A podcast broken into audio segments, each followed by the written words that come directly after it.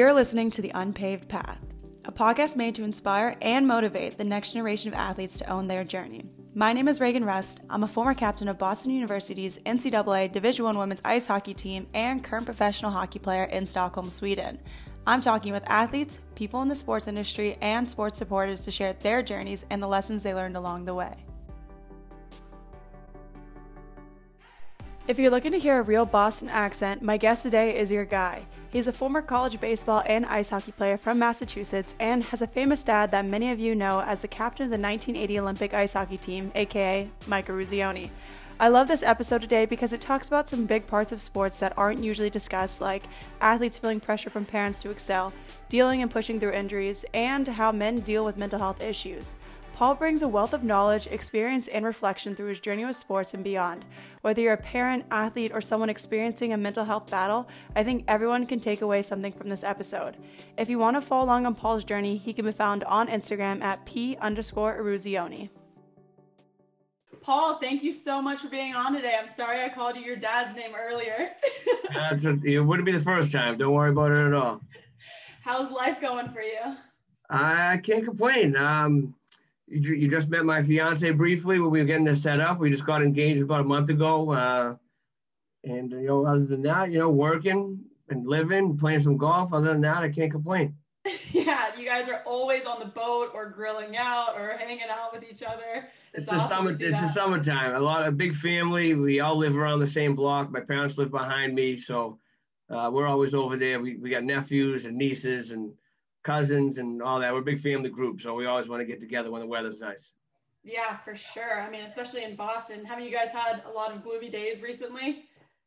So it's August 1st today, I believe. So that the first 17 days of July, we had 15 days of rain and only 2 of not rain. And it was actual rain, not like a little drizzle. It was like it was biblical. Oh my goodness. Well, yeah. I'm glad you guys are getting together now and you have sunshine so you can go to your dad's pool. Oh, I know. We just put the gate in. I put that on Instagram, my Instagram story the other day. We installed the gate so I don't have to walk around the block. God forbid. I got to walk a little bit extra, but easy access. Well, now you can't complain at all. It's right there. Exactly.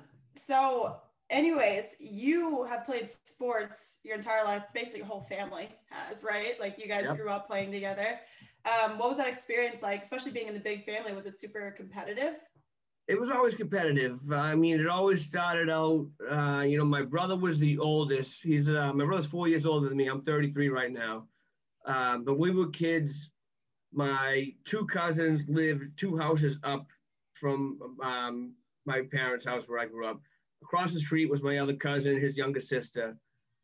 Down the block was another, he wasn't family, but he was considered, the adopted cousin because he was so close and he was in our age group. 2 blocks away from there was another cousin. So we played sports that are your traditional sports, wiffle ball, stick ball, street hockey. But then we also, you know, we played games like half ball. We'd cut a tennis ball in half and get at the end of a broomstick. We'd play this game called Off the Steps, where we would have the steps up to our mother's front door. And, you know, we made rules out of the cracks in the street where if you hit it beyond that line, it'd be a single or a double, or if you hit it in the bushes across the street at the Johnson house, that's a home run. I mean, we literally played everything you could ever imagine. The only thing I don't think we ever played growing up was soccer. We played tackle football up the street at Thornton Park where now I walk my dogs. And, when we weren't in school, we were playing something. We never really played like Cowboys and Indians or anything like that. We were playing something that had scores or teams or something. And that's just something that, I mean, if my father was on the interview with me, he said the same thing about his family growing up. His aunts and uncles were always in the backyard. Aunts were keeping score. His brother, they were doing the same thing. Somebody was dubbed the goalie and you know, that's just how it went. And we kind of took after them. Yeah, I mean, you got to know who won, right? So you had to keep score. When you went in for the Sunday dinner with the Italian family, yeah, over spaghetti and meatballs, you had to say who lost and who won, and you know, you'll see you next week. Yeah, seriously. Well, that's awesome. So what were your main sports growing up? When I was younger, before high school, I played football, hockey, and baseball. Winthrop was a very small town. We never had the funds in the town to have a sports like lacrosse. Again, like I said, soccer wasn't very big in our town. We're mainly a football and hockey town, but my father played baseball his whole life, so he got me into that when I was real young. And I had an uncle who passed away when I was in prep school, but he would take me and my other cousins down the baseball field, and we'd shag fly balls for hours and then ride down the street on our bikes and get ice cream. But the main sports were hockey and baseball for me.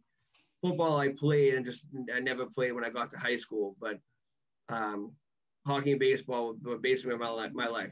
On the ice and off the ice for hockey, we played in the backyard. We never played on roll blades. We played on sneakers. So I guess that's where we learned our footwork. Yeah. Do you think your dad wanted you to play hockey more than anything because of his legacy? He never put the pressure on me. As much as I think I felt pressure from it, he never told me I needed to do something. He just always would say that, you know, there's nothing worse than wasted talent. And a lot of athletes have heard that, and not just athletes, but, you know, anybody who had the ability to do anything, whether it's academics or a craft or an art or something like that, you know, you never wanted to throw that away. And my dad was the same way. He'd always say that I was one of the better athletes in my family, just because, again, going back to when we were younger, we played every sport, and I excelled at a lot of things I did. I did everything from, I did gymnastics, I did break dancing, like all these things. I had my toes dipped in every type of pool you could imagine. But when it came to hockey, he just wanted to make sure that I was, one, having fun, and two, I was playing to the best of my ability. If I didn't want to do it, he would never force me. You know, it's never like that type of deal where he had me in the backyard, you know, taking slap shots for hours on end in the pouring rain, like you see in some movies and stuff. He was never the overbearing parent, but he just wanted to make sure that I was going to go out there and want to play and be able to play at the top of my capabilities. Mm-hmm. Well, that's amazing, considering, like, obviously everyone knows who your dad is, and, you know, like, there's a lot of hockey parents nowadays, and even just like sports parents in general, that will like literally force their kids to, one of the people I had on the podcast, he made his son go into the garage, and he said he couldn't go inside until he could get past him because he wouldn't body check. Yeah. Like, I mean, I've played, and I played hockey in different states for select teams and local teams, prep school teams, college teams, all that. And we've heard, my dad has told me through the grapevine, you know, parents coming up to him asking about if their kid was going to be able to play in the NHL. And here we are at 11 years old at McDonald's after a hockey tournament down in Martha's Vineyard. And my dad, you know, he never wanted to discourage anybody. But at the end of the day, I mean, he knew that it was there's so much more to athletics than just the one sport you're playing. You know, like I said, we had plenty of nights where we'd have a hockey game, we'd go in the backyard and we'd play basketball, me and my father, you know, just to kind of break up the monotony of, you know, traveling for a weekend, playing a doubleheader Saturday and Sunday, and then being exhausted. But to remember to be a kid, to enjoy life and not just focus on, you know, lacing up the skates or the cleats or whatever it may be. He always made sure that, again, you want to be happy with what you're doing. If you start to drill it in these kids' heads nowadays, they're going to get burnt out before they even have the opportunity to play at the next level. And that's happening far too often nowadays than it was when I was a kid. And I feel so many of these kids nowadays, because it's not just, if you play one sport, you're going to be great at that sport. But if you play multiple sports, you're going to add skills into that one sport that you love the most based on playing, baseball, you know, hand-eye coordination and hockey. Yeah, your feet do one thing, but your hands do another thing. There's like football players that take dance lessons so they can get stronger in their legs. There's football players and hockey players that do multiple other sports to, you know, to strengthen their core or certain muscles, or, you know, get them stronger on their feet, or to use different muscles that you never think would make you better at one particular sport. But I mean, the more you do, the more round you're going to be. Mm-hmm. Definitely. Well, I mean, I've seen it so much, even in the girls that I've been coaching, where they're like, yeah, I just got done with soccer practice and I had 3 hours of ice this morning. And I'm like, you already had 3 hours of ice time and you just ran probably like 6 miles in practice. Yeah. You should not be here right now. Like, that is so bad for you. Yeah. Super frustrating too, because like a lot of the parents don't get that aspect. Maybe because like they want their kids to be the best, but like that's not how you make your kids the best. Like, they should want to do it themselves. Yeah, what's the term? Is they call them helicopter parents, where they're you know, they're always hovering, they're watching everything. And I could never, I would never try to judge anybody in their situation, because it's not my life, and I would never try to, you know, tell them how to raise their children or whatnot. But like, it always boils down to having a good time. You know, if the kid's afraid of finishing a hockey game and not scoring 5 goals, and he's going to get back home, he's going to get reprimanded that he didn't play good enough. Well, that's shame on the parents. You know, the kids just out there to have a good time. It's not about winning, losing at that level. You know, winning and losing isn't going to make you professional. It's just about being good at what you do and not getting burnt out, like I said. Definitely. Well, I'm sure we could talk about this problem for hours, because there's so much that goes into it. Yeah. But we'll get back to, you know, you did a post-grad year and you went to prep school. It was Berkshire. And what was that experience like for you, leaving home, especially because you love your family so much? So it was going into my senior year, I knew before I even made the decision to go to Berkshire that there was going to be a decision that was going to need to be made of what sport would I want to pursue, hockey or baseball, if not both. Would I want to do prep school? Because Winthrop is such a small town. We're a square mile. We have about 22,000 people. Actually, probably closer to 20, if not a little less, 22,000 people. Again, we're more of a football town, at least when I was in high school, than a hockey town. But, you know, trying to figure out if I wanted to take that extra year to be seen. A lot of people say, like, you know, if you're good enough, you can be seen, which I agree with to a degree, but at the same time, you know, how many times is some scout or somebody going to get a call? Hey, you know, that small town, Winthrop, right outside Boston, where all the airplanes fly over. They got this one kid who might be able to play at your school. My dad thought it'd be a good idea because I was on a smaller side. My growth spurt came at I'd probably say the end of my senior year. And my freshman year, I was 5'3", 117 pounds. I was teeny. Then my senior year, I probably spouted up to maybe 5'6", 140. So I was still in like the peak of my growing stage. So I needed to make sure that I could, you know, get to my growth spurt, be able to play at a level where I would be able to be compared to other people who might be in a conversation of who they want to take first, who they might think would fit in a better spot here or there. So I decided to go to prep school because I had some friends that were going to Berkshire. And they said, you know, you're going to play some hockey here. The baseball team wasn't so good out there.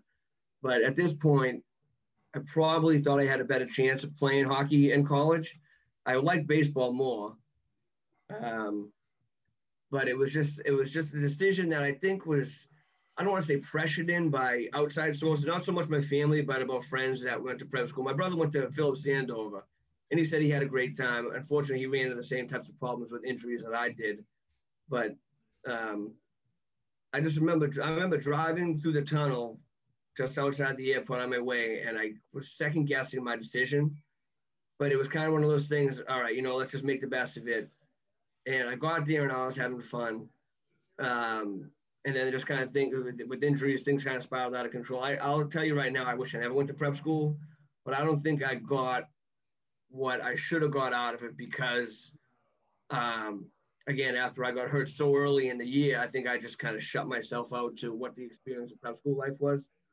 But again, if I had to do it all over again, I'd probably go back to prep school again, because when I got there is when I got to my strongest.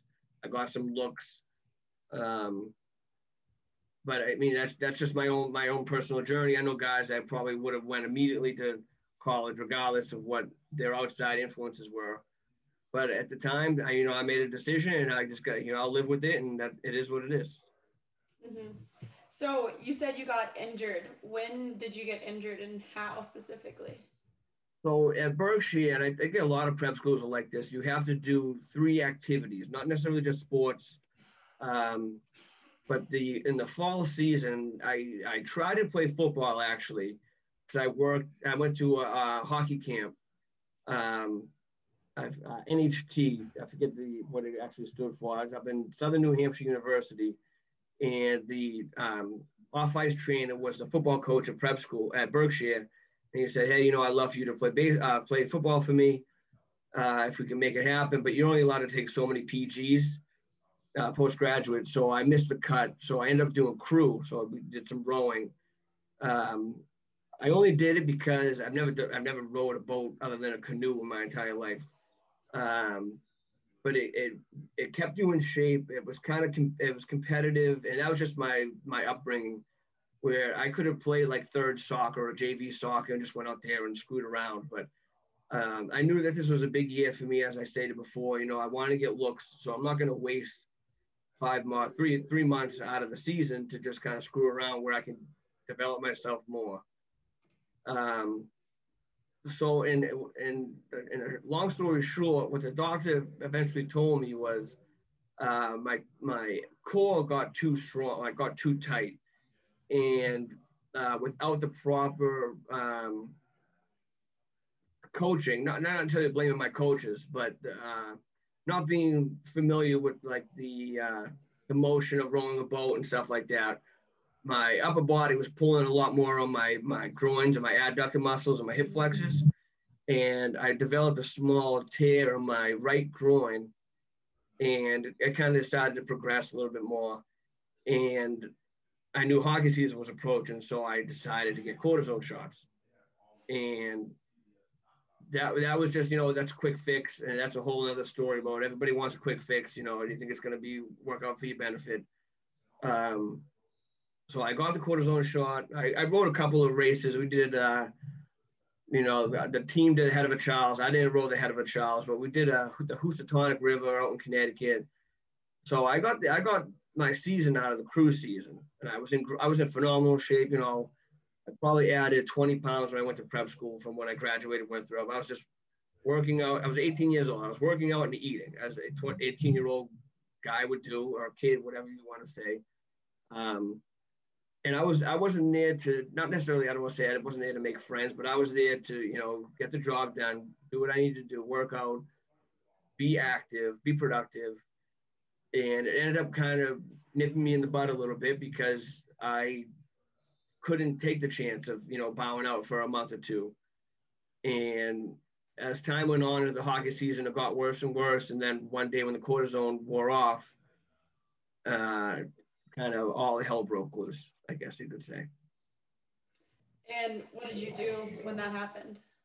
So when that happened, this is where I kind of went into fight or flight mode, I guess you could kind of say, where I just decided to fight. And again, going back to when we were growing up, you know, when we would be playing tackle football up at the park up the street, and, you know, we'd come back and there'd be shirts ripped and bloody noses and scuffed knees and stuff like that. But we would sit down at the table and we'd be fine. You know, nobody was hurt.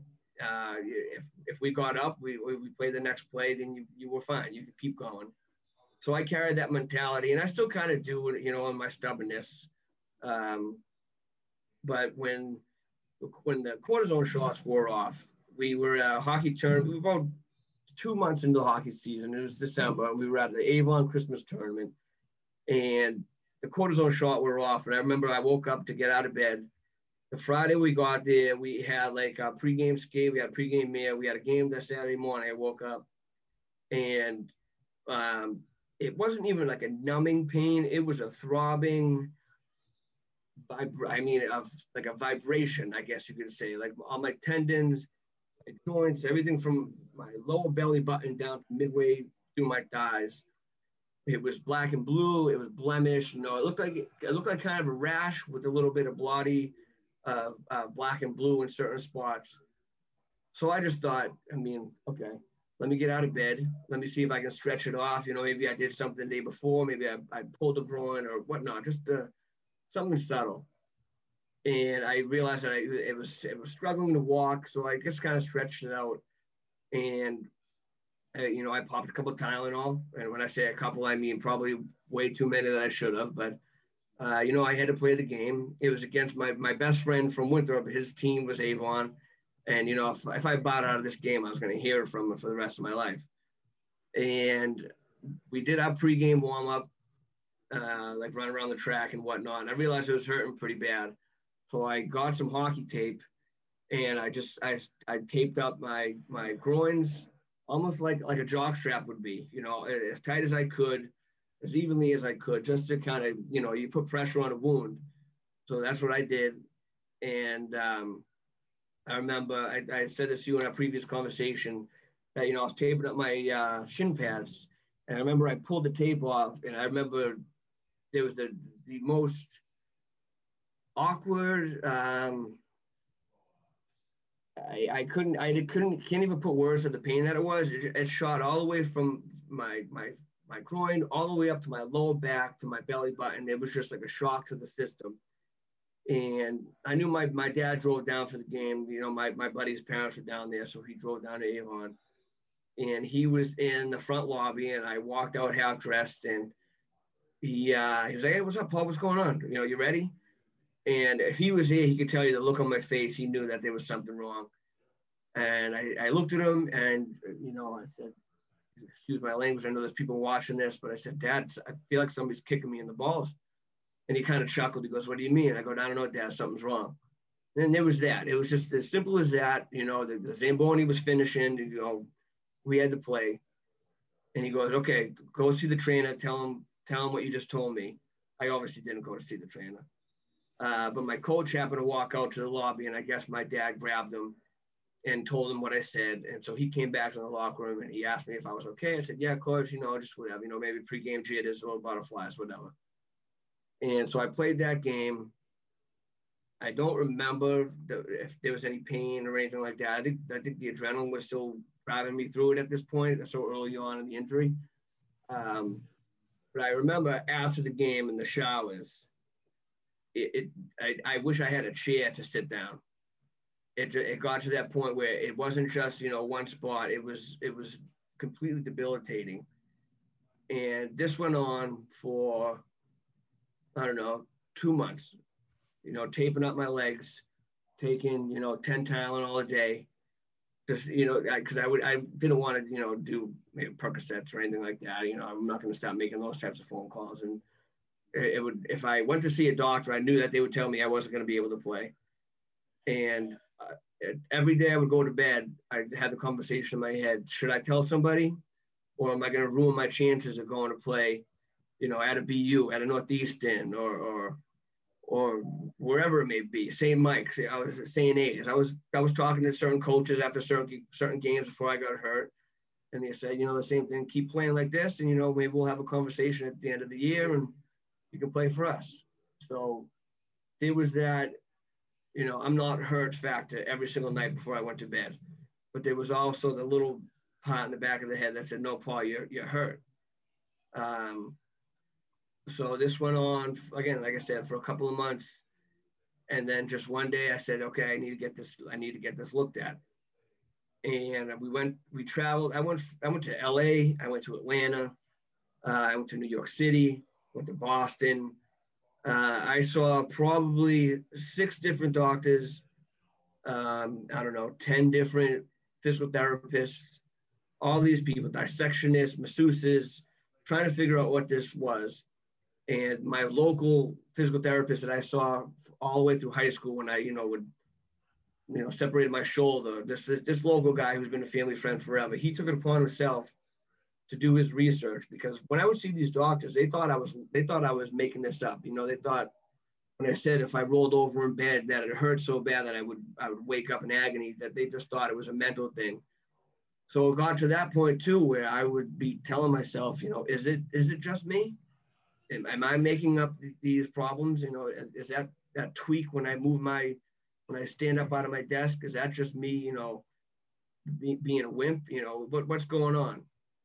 So I started to get real frustrated and angry with people,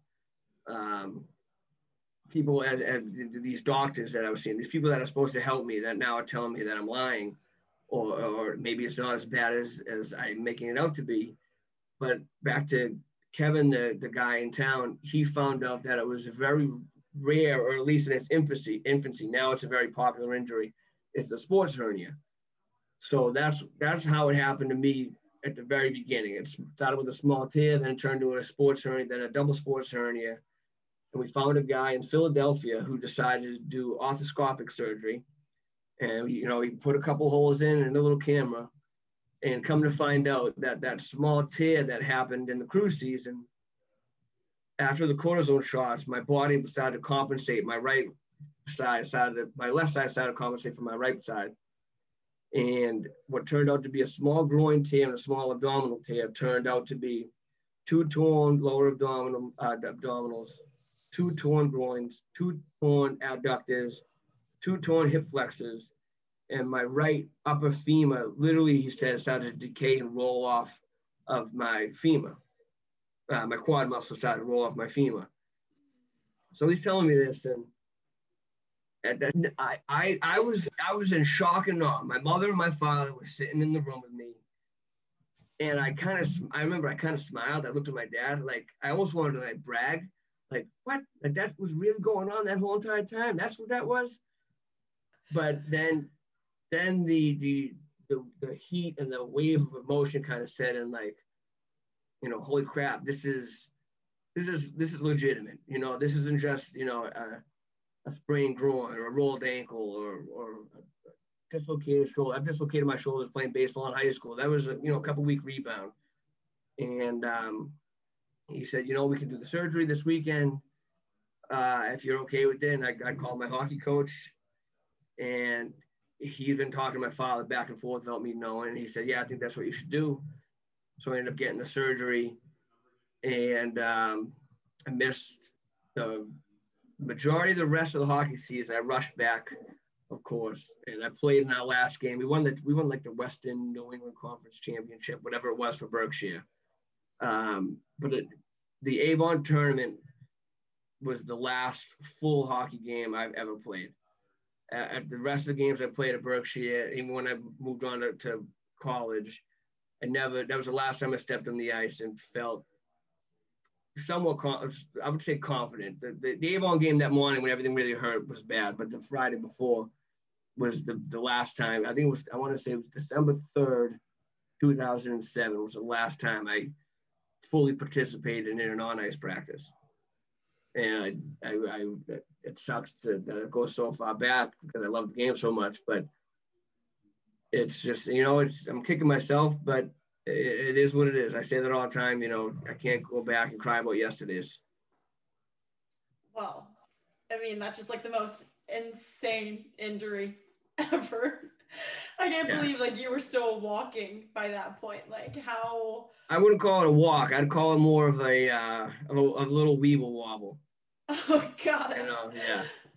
Well, do you think if there would have been like more education by your coaches or the prep school or the trainers, anything like that, saying like, if you're injured, please come forward?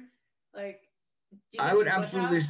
My trainer was very good. He was helping me out. I did a lot of electrotherapy that I never did. My Winthrop High School, I mean, I went there 4 years at Winthrop, graduated 4 years from Winthrop, but our trainers were not, you know, the trainers that I had at Berkshire. These guys, you know, I went to prep school with Kevin Millar. He just retired from the Bruins. He was on my team. The trainers out there were who they should have been. They did everything they could for their players. When I would go in there and I would tell him that something was hurting, but I couldn't really describe it because I didn't know exactly what was going on.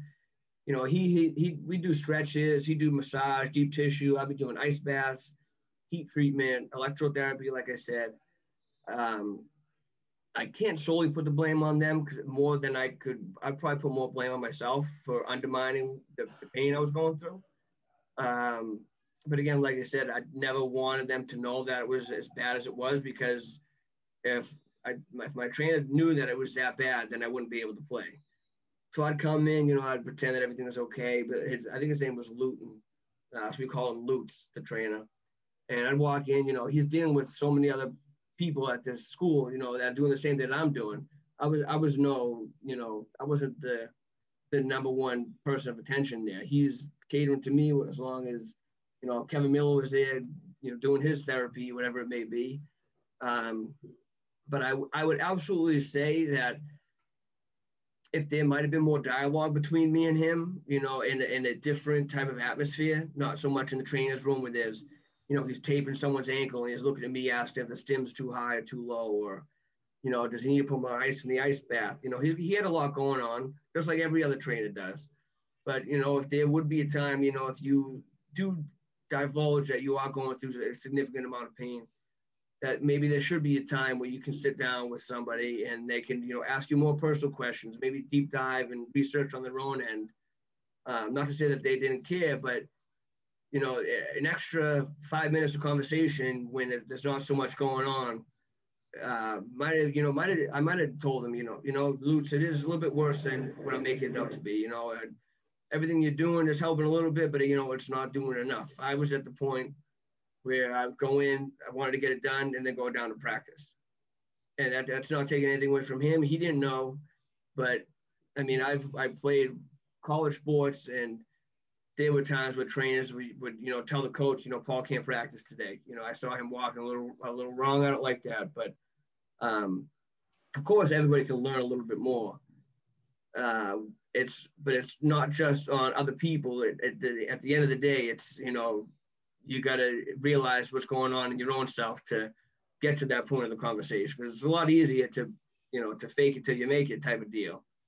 But I mean, intelligence goes a long way, not just saying that you need to know exactly what's going on with a particular person, but you can see the signs, and then you can sit down, you can have that dialogue. And then from there is when you can kind of attack it in a different aspect. Yeah, definitely.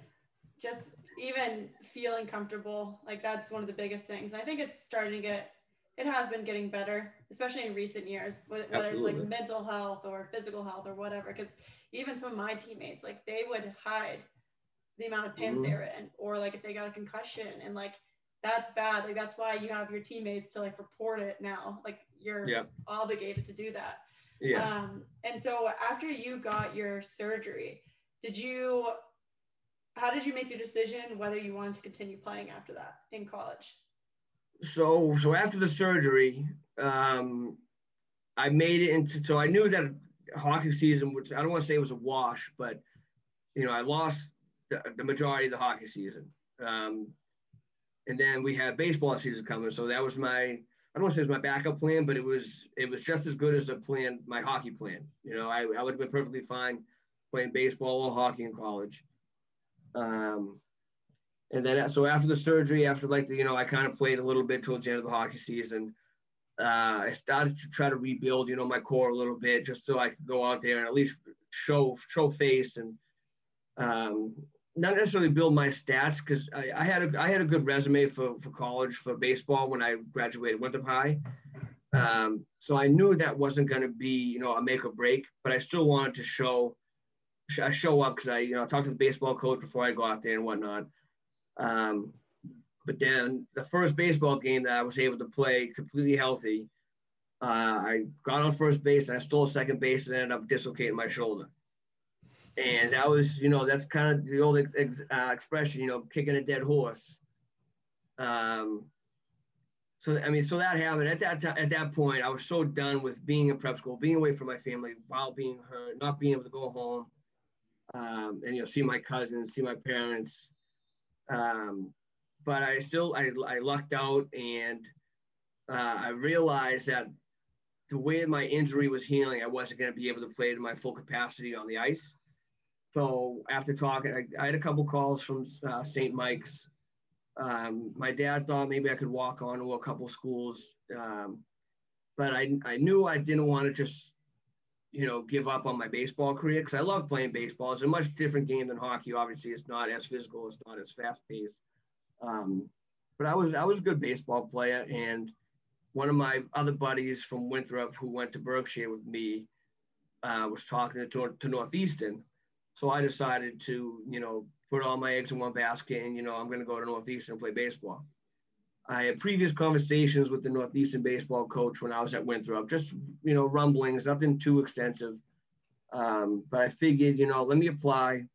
Let me send my resume to the baseball coach as well as the school for my admissions, and ended up getting in and started spitballing with the baseball coach. He said, hey, I remember we talked, you know, you did go to prep school, so we did run out of some scholarships. Not saying I was going to get a scholarship, but as a coach, you have to kind of put all that stuff out there. You know, this is where I think you'll stand in our recruiting and whatnot. He goes, but I would love for you to come out. So it was kind of a recruited walk-on type of deal.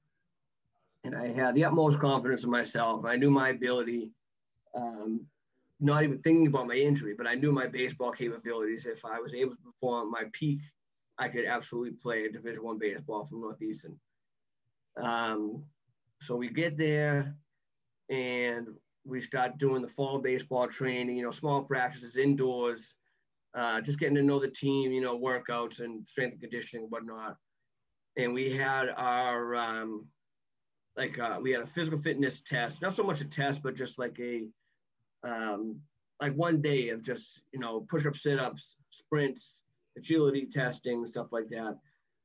And we had to do, I want to say it was like 200 yards under a certain amount of time of suicides back and forth. And I was doing those, and I was finished under the recommended time, or the official time that they wanted us to do. And remember, I was sitting there just resting, and all of a sudden I had that same feeling when the cortisone shot wore off. My legs started to throb. Obviously, there was no bruising at this point because it was so abrupt. But I remember I sat down and I laid my legs flat, and I remember trying to get up, and it felt like I just ran 5 Boston marathons. And it wasn't exhaustion. It was more so of a pain. And I struggled to my feet. I was kind of leaning against the wall. And I remember with the trainer, she was a woman trainer at this time. It was a team of trainers. She came over and asked me what was going on. And I said, you know, I can't really feel my leg. So she brought me into the trainer's room. She started just, you know, doing like the bicycle stretch for me. And I remember I came clean. I said, you know, I had this injury last year, and I explained the whole thing that I just explained to you. And she started doing some stretches, and she started hearing some pop noises and stuff. And so come to find out, everything that they ended up fixing, or said that they fixed, with they did like artificial mesh joints and tendons. Everything that they fixed completely dissolved, and I was back to square one as I was a year prior. So the surgery that they did not stick. And here I was again, completely helpless, and a moment where I needed to excel and to be my best. And my body had failed me. And then from this point on, this was where, you know, again, like we spoke before, this is where I kind of gave up and just, you know, I said, you know, my athletic career was done, at least at that point. Made it through the semester, realized I didn't want to be a Northeastern anymore. I just didn't want to be a part of that. You know, my roommate was playing club hockey. My other roommate was still playing baseball. So I wanted to, you know, live in my own head. I didn't want to be part of this, hearing them come back and seeing their cleats or their hockey bag and whatnot. But then there was a point when Christmas came around where I talked to another family friend who was the coach at Curry College. And he said, hey, Paul, you know, if you feel good, we'd love for you to come out and try out for the hockey team. So here I am, do all my rehab, you know, get back in what I think was good enough shape, and transfer to Curry. The day before the tryouts, I took, you know, I popped a bunch of Tylenol again, taped up my groins. At this point, I bought a special, like a compression jock strap. It just, you know, it's like 15 sizes too small for my legs. And it's a hockey player, you know, hockey guys and girls don't have the smallest legs in the world. So you put these on, you couldn't feel anything, but you go out there and, you know, I made the team. Never got off the elliptical and the bike for the rest of the hockey season. I sat there and rode the bike because the trainer knew that I couldn't play anymore. But I made the team. I practiced once every blue moon, but I knew that I wasn't anywhere the same talent level as the worst guy on the team. But it was good enough for me that I stuck to it. I tried out. I made the team. But again, you know, I took myself away from everybody. I was in the trainer's room by myself, just riding the bike. And this went on for that year. And then the same thing I did the next year. And halfway through my my sophomore year at Curry, I remember I woke up one day and I said, all right, that's it. I can't fake it anymore. It's all done. And I went to the locker room. I talked to my coach first. I said, hey coach, you know, I think this is it. I'm sure you've seen it. And he said, yeah, you know, Paul, I've noticed that, you know, your demeanor's gone downhill in the past year, especially after last year, making the team and not being able to participate in everything. And he was like, you know, I respect your decision. I wish it didn't have to be. And I said, you know, thank you, coach. I'm going to talk to the guys before practice today. And I went in front of everybody and said, like any other hockey player would, I said, hey, boys, you know, I'm sorry, I got to hang them up. And I said, you know, if I can compete at the level that I know I'm capable of competing mentally, but not physically, then I can't be a part of it. Because it's almost like I'm teasing myself at this point. And the guys, you know, we went around, they gave me hugs, you know, they asked some questions, you know, what's going on? Because I never told anybody. I obviously just told my trainer. And the guys went on the ice for practice. I cleaned out my locker. It's like something out of a movie. There was just me in the locker room, cleaned out my locker, walked out of the rink. And, you know, the guys were on the ice. They were doing skating around in circles before practice even started. I walked out of the locker room, put my bag in my car, and drove home. And that was the last time I was ever involved in a collegiate team sport.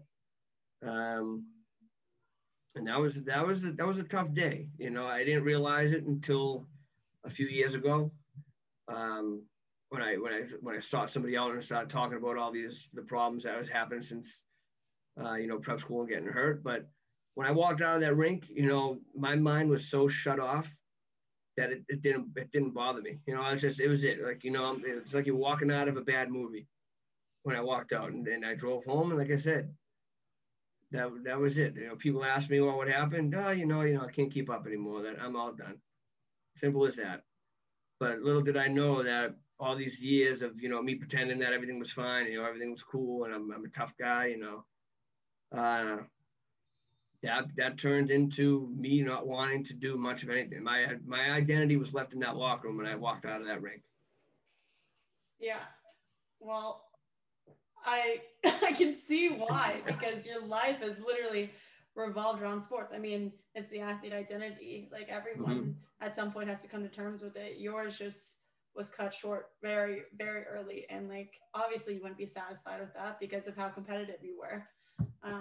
And so, honestly, major props to you to actually like stepping away from it, because like most people would have probably just like kept being miserable, kept going back to the rink and like just suffering through.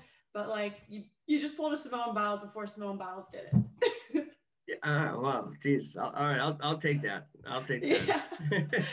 I mean, like it does take a lot of strength, because like that was your sport. Like you love hockey and you always have and you always will. But like, I can't even imagine the day that like I have to actually step away. Like obviously like I coach and like I'm going to play, but like, you know, you get a little bit of taste of not playing. You're like, oh my God, like I want it back. Did you ever have any of that? I mean, of course. I mean, I can still go out there and play pickup hockey, you know, Bay League, old man hockey on a Monday night or early Wednesday morning with some of these guys that I played high school with, and you know, they had careers elsewhere and whatnot. So I'm glad that I still have that. I still have the competitiveness in my soul.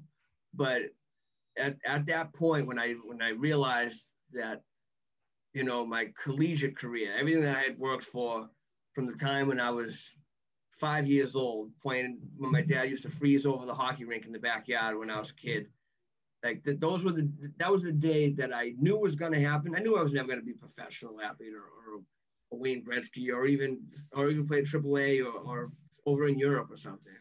But I knew that I was going to be able to play at a good level, have a good resume, be able to have locker room stories and, you know, road trip stories, and be able to live that life that a lot of athletes never get to live. Again, it goes back to, my dad always making sure that I was going to, be able to play at my best, to do all this stuff. And, the no wasted talent thing. I've known kids that I went to school with that had the ability, they just didn't have the heart, and they gave up just because they didn't want it enough. But I was at the point where I wanted it enough, but I couldn't keep up. And it's just, like you said, making that decision at that time, I didn't really realize the weight that it carried up until a few years ago, where I dive deep back into the depths of my memories, and I still I can pull up pictures of days where I never thought they were going to be get old and whatnot. Like when like I said, when Kevin Millar just retired, he had a special on NESN where they showed his road to the Bruins, and they showed our team picture before I got hurt at the beginning of the hockey season. It was Kevin Millar was standing behind me, and I was on one knee, and I was sitting at a bar with a couple of buddies, and everybody started cheering and going, "Oh, look at that! There's Paul right there!" And at that time, I never would have imagined that my career would have been cut short, just a couple of weeks after that picture was taken. But it's something you gotta live with, and it's. I never thought I would put my mental health first when I had to walk out of there. It was just, let's just go home. That's what I kind of boil it down to. Yeah, definitely. How long after you quit did you start having your mental health problems? You obviously had it throughout your injury, but afterwards, didn't it get pretty bad? And so it almost started immediately. I was still in school. I lived with a couple hockey guys that year. One kid stopped playing for other reasons and whatnot. But after that, I didn't want to go to school anymore. I would go to school. I'd drive up. I lived 10 minutes, 15 minutes away from campus. I'd drive to school. I'd go to class. I'd sit in the back. I'd do doodles in my notebook, and I did the bare minimum just to get it done and get out of there. And then the year after I moved out of that house, after I quit, I ended up living back at home, and I started commuting from Winthrop. So it was about a 45-minute ride without traffic to drive to Curry. And I just remember, I knew I had to go to school. Obviously, my parents were helping pay the tuition and all this. So I was at the point where, okay, go to class, go home. That was it. Not pay attention, do the bare minimum. And I started living within my own head. I got into a relationship that, I probably shouldn't have been in, but it was a toxic relationship from the get-go, I would say. It was kind of a spur of the moment type of deal. I was in a bad place at school. I was in a bad place when I came home, and I just started to drift away from, family events, family members. I was living with my brothers at the time when I was finishing my last year, and I come home and I just go in my bedroom and I shut the door and I turn the lights off and I play Call of Duty until 2:30 in the morning and think nothing of it. I knew I was upset. I didn't want to know why I was upset. I didn't want to have that conversation in my own head. I was doing enough in public where, nobody would question what was going on. But I literally just started to take myself out of every aspect of life that I would have been fully involved in before everything happened. Social events, going out on weekends with buddies, going to hang out with my cousins, all these things that I would normally would do. I'd do it and I didn't want to be there, or I just wouldn't go. And, people, family, they'd start making jokes. Oh, if Paul's flaking again, he's going to say he's going to come, he's not going to come. And usually if I heard these rumblings in between my family, I might have spoke up and said something, as a joke. Cause guys, like the crap on each other and whatnot, guys being guys. But I literally just didn't want to realize who I had become. Cause at the same point, I knew what I was doing, but I didn't know who I was, because why wasn't I going to school and why wasn't I going to practice? That was my life for 20 years. Every day, you know, you do something, you go to school, even in elementary school. I go to elementary school, I come home, we play wiffle ball. My life completely changed when I walked out of that rink, and it was eating me alive without me really even knowing it. I turned a blind eye to a lot of things, my family, my friends, myself. And then I graduated in a degree that I didn't really want. I had some interest, but I knew it would have been easy. I went to the graphic design field. I liked to draw a little bit at the time, but I knew that it would be something simple. I didn't have to really study too much for. Get me in, get me out, call it a day. And then I graduated, again, back to the relationship. I realized that I wasn't happy there. I started a dead-end job, ended up breaking up with my girlfriend, quit my job a week later, said, you know what, I'm going to move to Colorado. And dropped everything, and I moved to Colorado, thinking that that's going to rejuvenate me. You know, I'm going to go out there, I'm going to ski all the time, you know, have some fun, meet some friends. And then when I went out there, that's when it turned into the party scene. You know, me just going to work, drinking, you know, doing drugs, doing things that I never should have been doing. That was never me.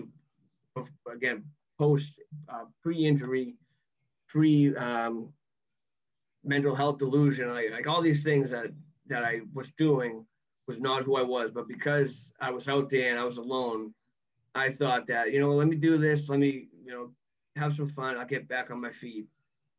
And then before I knew it, you know, I was running out of money.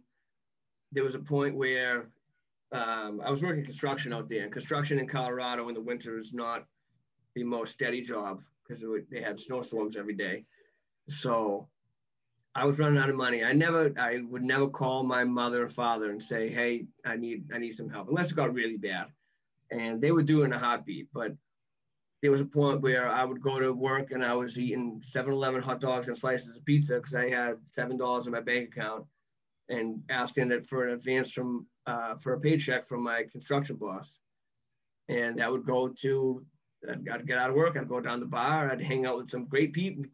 I'm not saying that they made me do all this stuff, but, you know, I'd go to the bar, I'd drink a bunch, I'd do some drugs, I'd go home, wake up, do the same thing all over again.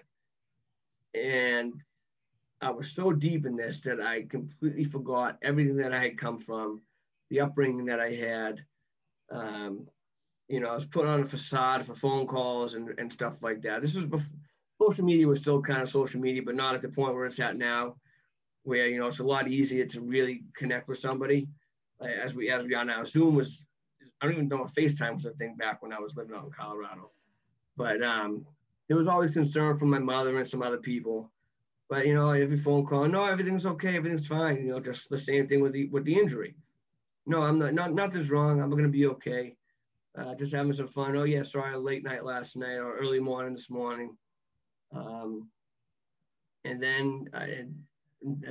again, the money was really low, and I met another girl, and I jumped into another toxic relationship without knowing it because I thought it was another escape from where I was at that point. And from there, I jumped over to Kansas City. That's where she was from. She went to the University of Kansas. And for a short time, you know, things were under control. I started working out again. I started feeling good. I was going to the gym like twice a day. You know, I had a steady job. I was working at a dry cleaner at one point just because I wanted to work and stay busy. I was doing bartending. And then we decided to move back to Boston, and things were okay. And then, you know, things between myself and her started to fall apart a little bit, and I didn't want to face those things. Again, it's all about facing my problems between the injury, you know, my drug problem in Colorado, the toxicity of this relationship I was when we moved back to Winthrop. And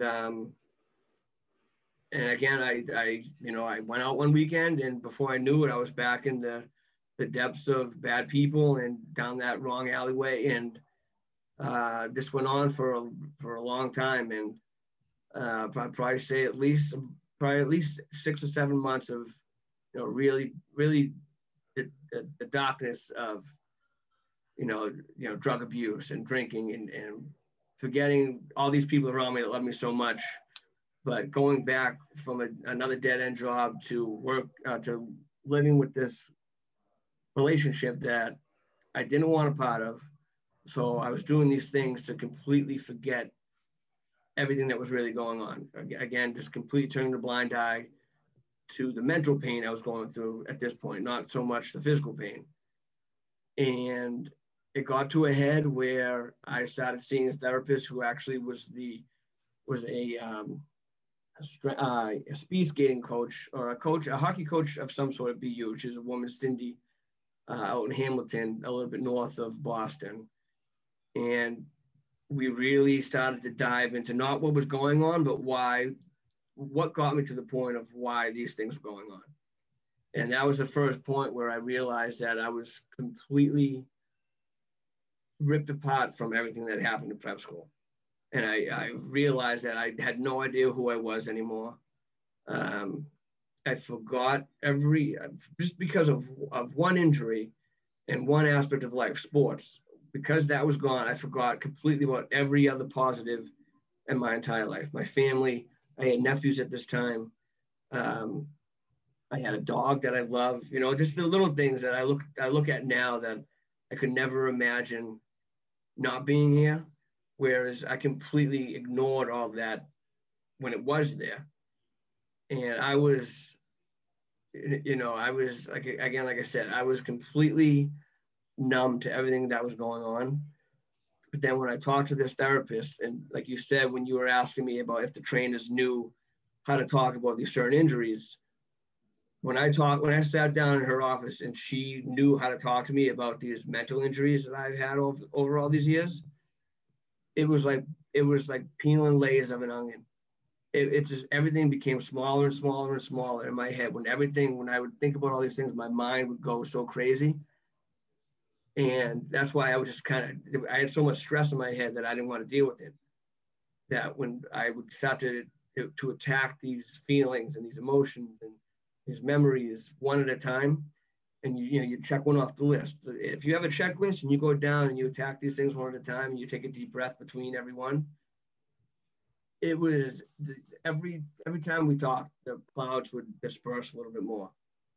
And it all boiled down to, you know, being vocal about what I was going through so long ago. And I don't want to say that I don't want to say I had regrets, because if I had regrets, then that means I would change something that I did. But here I am right now talking to you, and I have a beautiful house, I have a beautiful fiance, I have a life, all these things. So I can't necessarily say I regret doing everything that I did, but if there was one thing that I wish I attacked more, it was being open about what I was really feeling when it was 2007. And here I am, 33 years old. And when I was going through all this with the realization with my therapist, I was 30, probably 29, 30. And I realized I wasted so many years thinking that if I ran away to other states or got in a different relationship or met another group of people, that it was all going to magically go away. But sitting there and having those conversations, it was the most, first of all, it was the most upset I've ever been in my entire life, completely sobbing. Just acceptance is amazing, but it's also heartbreaking at the same time. And when I realized what I did and what I ignored, it was like the light switch was turned back on. Like I said, I was in the darkest alleyways during all this. And then, you know, the expression, oh, you see the light. Well, yeah, she made me see the light, and it was all based on just realizing what I was going through emotionally and mentally, and not even physically.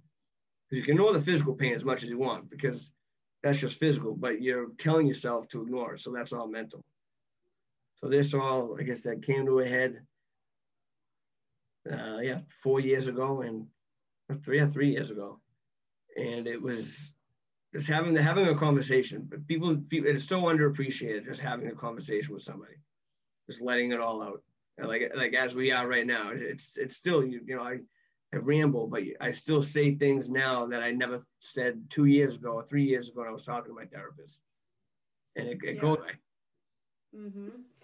Well, I mean, I love therapy. I recommend it to everyone, just because, like you said, getting it out of your head, because that's of what it is a lot of time, depression, anxiety, obviously like these are disorders, but there's always something underlying that's causing it, plus the imbalance of hormones and whatnot. Yeah. And when you, what made you decide to finally get help? What was that turning moment? Well, it was like any other addict or somebody who's, you know, like I said,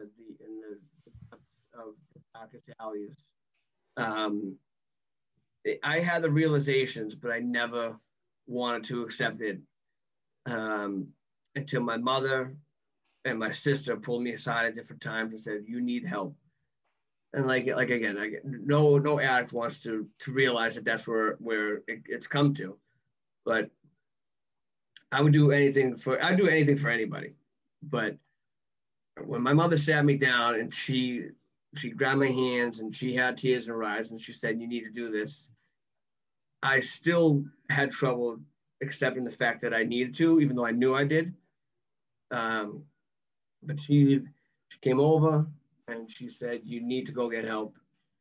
And, you know, with a little bit of, you know, a little kick in the ass, I decided that I absolutely needed to, whether I was going to go on my own or whether my brother was going to have to come, my brother-in-law, my family, they were going to make sure that I went and got help. And I went away to a small rehab in Connecticut. I was there for a couple of weeks. And that helped me more so with, you know, the drug addiction and the alcohol and all this other stuff. That was with the therapy there. But the thing that helped me most was we had our group conversations. And there was at one point where I told the story that I just told you, and one of the other kids said, like jokingly, but you know, agreeingly, he said, "Oh man, that's depressing." And I remember he said that to me, and I went back to my room that night. And down when I was away at Mountainside, there was no cell phones, no TVs. It was books in your mind, books, notebook paper, you know, colored pencils, they were all stimulants that you had to do on your own. And I remember I was lying in bed and I was recapping everything that I said and recapping everything that happened in my entire life, from when I was in diapers to when I got hurt to where I was at lying in that bed. And I said, "Holy shit, I'm severely depressed." Not right at that moment, because I felt good at that moment, but just recapping everything I went through with the injury and loss of identity, I said, "Okay, I need help for depression." And the next day I we had our morning meetings with everybody. And I said, "You know what, guys, you know, I'm depressed." And everybody started clapping. You know, you go to AA and they say, "Hey, I'm Paul, I'm an alcoholic." Everybody starts clapping. And these guys and these girls and these counselors and directors, everybody started clapping. And it was, again, somebody lifted a boulder off my back. It was the first moment at that time, at that peak, where I realized that this was a step that I made. I made that decision for myself. I didn't make the decision necessarily to go to rehab. Yeah, I was, like I said, I was kind of kicked in the ass to go. But when I told myself I was depressed, it was an epiphany. And the place I was at, they didn't necessarily specialize in that type of mental health. They specialized more so in, you know, substance abuse and things like that. So after conversations with my mother and my counselor there, we made a decision that I was going to leave and get more counseling at a place in the North Shore in Beverly, where I would sit down and I would go through, you know, conversations of, okay, well, what happened? What got you to make this realization? Where do you want to go from here? And I was so open at that point and so in tune with myself and my memories, and it was like you push a snowball down a hill. And the more I would go to this therapist, we were talking, and you know, I would take these tests and all this stuff. It came to a point where I could see clearly. First of all, I was healthy. I was thinking clearly. I was feeling better about myself. I was feeling so much better about myself that I wanted to figure out more what was going on with me, where I wanted to dive deeper and deeper and figure out what got me to that point, what can I do, realizing I'm never going to be, you know, that 18-year-old Division I prospect anymore, and getting to the point of, okay, well, I'm a 30-year-old Paul Eruzione. I'm going to take the civil service test. I'm going to become a firefighter. And, you know, the wheels just got tighter, and I just kind of ran with it. And here I am 3 years later. I mean, it's been the greatest, you know, year of my life. I went, you know, another tough 2 years waiting to be a firefighter, and the first 2 years, you know, being in the pits at the firehouse and whatnot. But, you know, making those realizations that I'm not who I used to be. I'll never be who I used to be. You know, I'm a different person right now than I was when me and you first started this conversation. And tomorrow morning, the biggest decision I need to make is, you know, what socks I'm going to put on. I was so consumed about everything in my life that I could not control. You know, what people thought about me. You know, is this my last relationship? Is this the job that I want to have? You know, why can't I do back to the injury? Why can't I do the certain workout anymore? You know, this isn't who I want to be. And more of the acceptance aspect, like I said, if this is who I am. And I lost that for years of not knowing who I was. And just looking at myself every day and realizing that I can only make myself better, you know, talking and being vocal, having a good support system, having, you know, good relationships at work, at home. Even when you go to the grocery store and you just acknowledge people, you know, I didn't do that. I didn't do that for so many years because I didn't know who I was. So I didn't want to pretend that I was going to be something. I mean, you can't be somebody who you don't even know. I'm trying to figure out how to explain this. You can't be who you are if you don't know where you came from. So I know where I came from. I know I'm never going to be at that point. And I'm just going to try to take it one day at a time. And I'm just very happy with everything that kind of how it turned out. Sorry, I kind of rambled, but no, you're good. I mean, you definitely turned it around. I didn't know you back then, but I know you now, and you're like a great person. So, oh, thank you. And if you think about it, like, I know you're upset that you just started the process of unraveling everything, or like 3 years ago, 4 years ago. But if life were 5 20-year segments, you're only on the second one. Yeah. So you've got plenty of time. Like, at least you're not doing this when you're 60, 70 years old. No, and that's very true. You've got your life to live. I say that to everybody, you know, just, I have friends that, you know, their parents got divorced or they went through these relationships and, you know, they just say, oh, whatever, you know, it's going to be okay. But, you know, I thought the same thing for so long. So, I mean, I'll tell everybody, you know, if I start asking you too many questions, they get upset with it. It's because I think maybe there's something that you want to say, but you just don't want to say it yet. Because I've been there. I'm sure you have. I know plenty of people who have. And it just, it eats at you. If you just, you know, no judgment. I mean, yeah, there's people out there, there's trolls, there's people that got to judge, but those are the people that don't matter. They don't affiliate yourself with those people. You ignore them. As easy as it sounds, you know, it's tough, but, you know, get yourself a good support group, you know, talk to a therapist. It's the greatest people in the world, because they will sit there and they will listen to you talk and cry and laugh and yell for hours. And then they'll say, all right, what else is going on? You know, they're not going to, you know, rip you apart or anything like that. And, you know, those are the, like I said, the toxic relationships that I was in, you know. That's where I got myself, you know, it just became a, you know, head to head, you know, button heads and whatnot. And, you know, find a good support group, talk to somebody, just be yourself as much as you can. But, you know, you got to have a good ear to lean on once in a while. Yeah, definitely. What do you think is the biggest obstacle for men looking to get help right now? Oh, well, all guys are too tough. Every guy, you know, I don't cry, you know, I don't, you know, I can. You don't cry? No, that's what I'm saying. Guys will say that. Oh, guys don't cry. No, I cry. If you give me a sad dog video, the water faucets are on. But no, it's what guys, you know, the term boys being boys, or boys will be boys, you know, there was some arguments about that because of a commercial a while ago, but.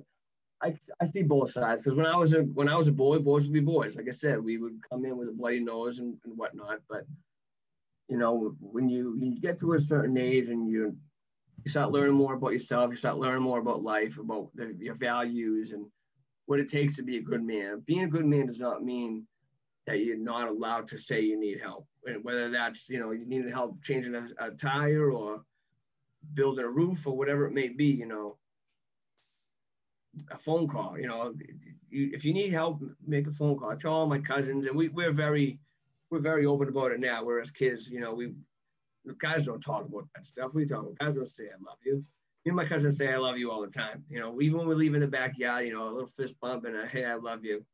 But the biggest thing for guys nowadays, media and social media. You know, you see it on TV and you see these, you know, these, not so much as of like extremely recently, but, you know, you got the, you know, football players, hockey players, these guys go out there, they put on these personas, like look at like the hockey players that used to be bruisers and fighters back in the day that would just go out there and fight every day. And, you know, unfortunately we lost a lot of them to suicide or to mental health issues or whatever it may be. But there's, if you have a good, again, I'm going to say a good support group that will, you know, might have to poke and prod at you and a little kick in the ass, like I was telling you that my mother gave me. Sometimes you need to find somebody who's going to lean into you a little bit and tell you what they think, tell you how it is, and draw it out of you. It's not easy for a lot of guys. I know plenty of guys that have a lot of problems that still tell me that everything's fine, but I know when they go home, they're miserable.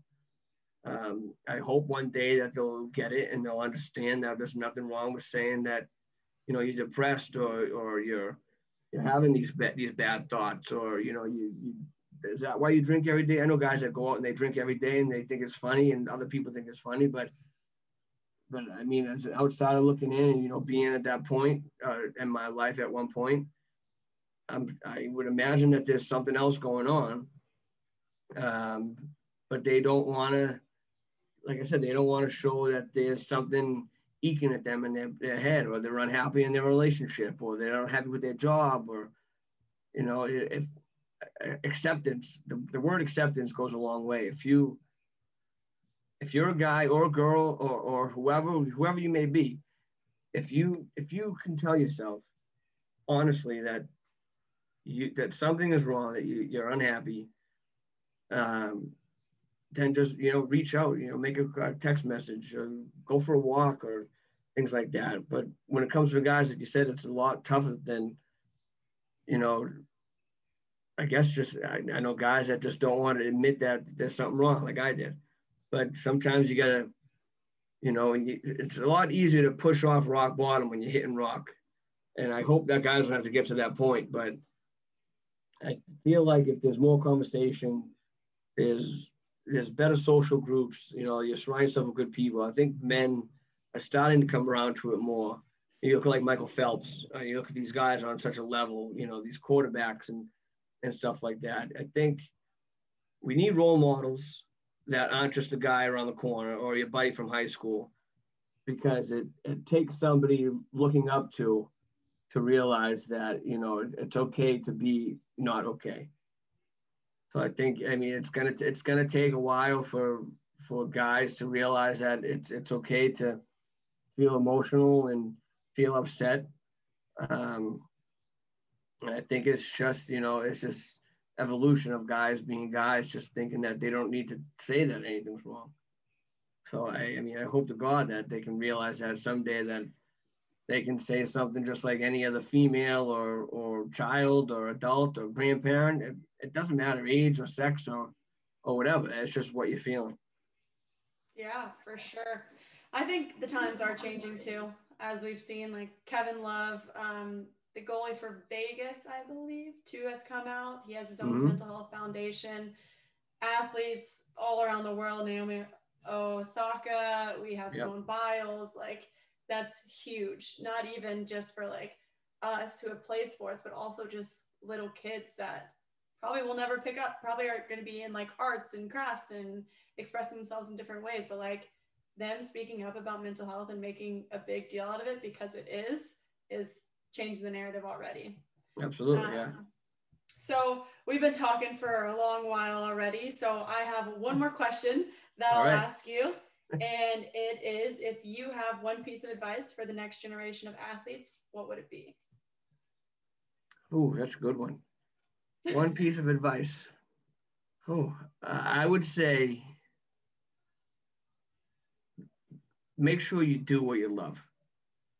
And again, like I said, the whole wasted talent thing, if you don't feel like it's going to be a waste, then that means you don't love it. Yeah, you could say that you might be the best at something if you ever did it, but for upcoming athletes, make sure you want to do it. If you don't, I'm sure it's so hard to speak up to a parent, because when I was a kid, I could never imagine, not necessarily raising my voice, but speaking up to my father or my mother, even though I did. When I quit football before high school, my dad was very mad, and I dug my toes in and I quit. And I remember it was in 8th grade, right before, and I cried, and he came down after because he was not disappointed. He was upset that I didn't want to, but when he came down after the conversation was done and I was still crying on the couch, he said, well, I'm not going to make you do something you don't want to do. So for younger athletes, do what you love until you don't want to do it, and then just have that conversation. You know, I would hope that anyone's parents would be understanding. I mean, it's a big world. There's a lot of people out there that don't think the same way I do. But if you're not in love, don't force yourself, because it's only going to eat at you. And yeah, you might be good at it, but you're not going to get as much out of it as somebody who might not be as good as you, who wants to be there. So just, you know, stick to your guns, dig your heels in, and speak up. Great. I love your sayings. I know. I get it from my dad. He's a motivational speaker. Yeah, he is. That's for sure. Well, Paul, thank you so much for being on today. I loved hearing your story, and you had some great lessons to share. So I'm excited for everyone to get to hear it. All right. Well, I really appreciate it. Hopefully I didn't ramble too much, and my Boston accent didn't confuse anybody out there. Well, there you have it. Thanks so much for tuning in today on The Unpaved Path. If you found this episode helpful or enjoyable, we'd love for you to share it with a friend. To get podcast updates, you can subscribe here or follow me on Instagram at ray.rust. Have a happy hump day.